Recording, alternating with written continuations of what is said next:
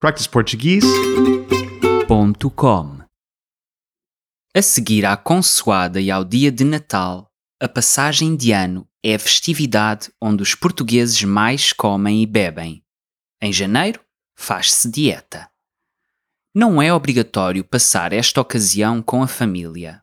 Há muita gente sem filhos que decide ir sair com os amigos para a discoteca. E há quem combine uma pequena escapadinha fora da cidade onde vive.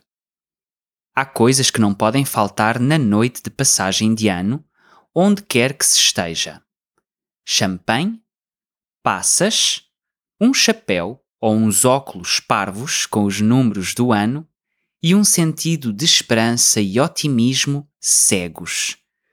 Nas maiores cidades portuguesas há o costume de se organizar uma grande festa. As câmaras municipais convidam músicos e fazem um grande arraial. As pessoas juntam-se nas ruas e brindam à entrada do novo ano. À meia-noite, conforme tocam as doze badaladas, as pessoas comem as doze passas. Cada passa dá direito a um desejo. No entanto, há os que preferem passar as doze badaladas agarrados à cara metade a dar o primeiro beijo do ano. Ao toque da meia-noite, uns brindam, outros comem passas, outros beijam. Em simultâneo, há sempre o tradicional espetáculo de fogo de artifício.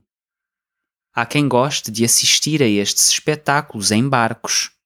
Isto é muito comum na Ilha da Madeira, um sítio que é altamente procurado para o Réveillon devido ao seu célebre espetáculo de fogo de artifício. practiceportuguese.com